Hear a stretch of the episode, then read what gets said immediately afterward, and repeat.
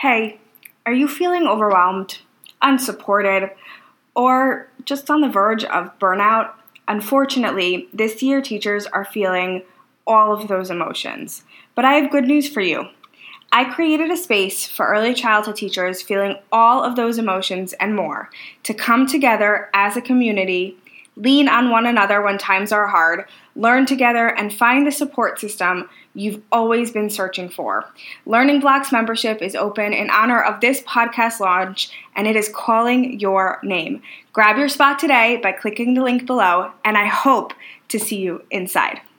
Hey teachers, my name is Adva Hanan. I am obsessed with everything early childhood education and supporting you through your teaching career. I help you feel supported, encouraged, and continue learning throughout your time inside and outside of the classroom. I am an early childhood teacher who saw a huge gap in how early childhood educators are supported and guided throughout their classroom experience.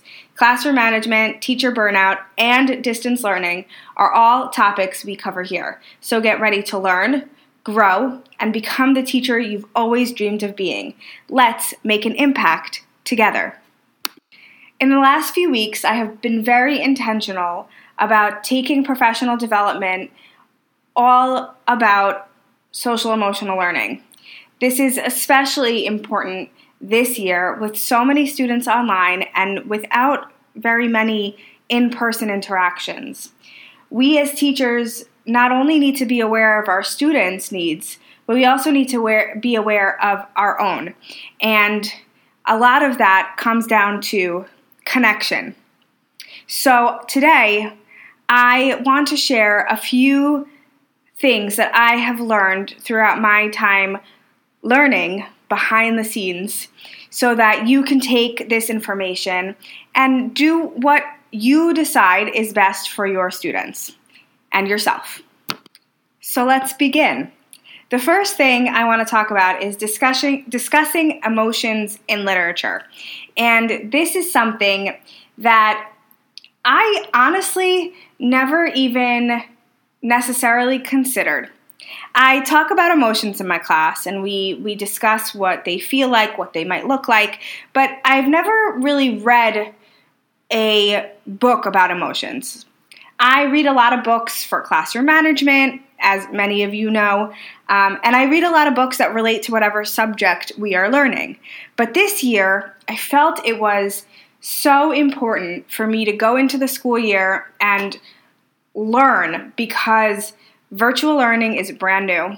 I'm in a hybrid model, and I've been in a hybrid model for the entirety of the school year.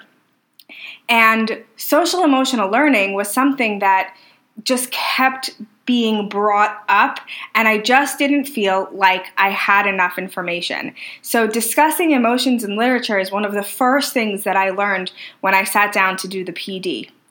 And I, my goal is to not only weave it into our regular daily routine, but also do a unit with my kids about feelings and emotions.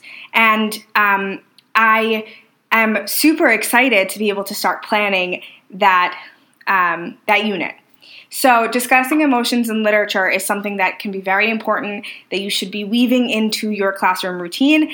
And if you are able to and are um, and are wanting to, you can also make make up a unit all about feelings and emotions. Number two, incorporate emotional check-ins.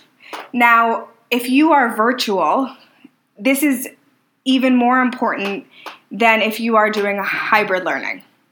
And I'm not saying that it's not important if you're in hybrid learning. I'm saying that because you are virtual and it is that much harder to make those connections with your students and they aren't getting the socialization inside the classroom, it is so important for you to ask them how they're feeling, to see how they're feeling at the start of the school day, to see how they're feeling throughout their day at school, virtual specifically, right? These are things that we I, I do automatically, but it's also something for you guys to intentionally do throughout this school year. Number 3. Give students a chance to monitor their progress. Now, if you're in early childhood, um, you can do this with your pre K and kindergartners. I can't do this with my class. My class is way too young. Um, but what I do instead is that I ask them questions about whatever we are learning about and let them answer and give them high fives and I tell them great job, I give them stickers, whatever it is, I give them that positive reinforcement. But not only that, I also engage them in in whatever we're learning and I make sure that they have an opportunity to come up and do something with me while we're learning. If you're with the older kids, it is so important for these students to be able to monitor their strengths and their weaknesses. That way, your students don't feel like they're on the on the side. They feel like they're a part of the learning experience and they feel it helps them feel more motivated more encouraged, more engaged, right? And that's exactly what we're looking for when we start teaching. So if you haven't started officially teaching, you're in your student teaching years, this is something for you to really take into consideration whether or not we are still in virtual learning mode. Last but not least is taking the time to work one on one with your students. Um, this specifically relates to struggling students, but I think it's important with all students. Um, and this should be based on what the student wants to do, not what you want them to do. This is a great way for you to build relationships with your students. If you are feeling like you haven't connected with one, two, three students in your classroom, take them out, do one on one work with them. See what they want to talk about, see what they want to be doing while you're interacting with them this helps you to not only connect and build that relationship, but it shifts the focus from you as the teacher to them as the child. It is such an important thing to have, especially now when students are not necessarily giving getting that one-on-one interaction.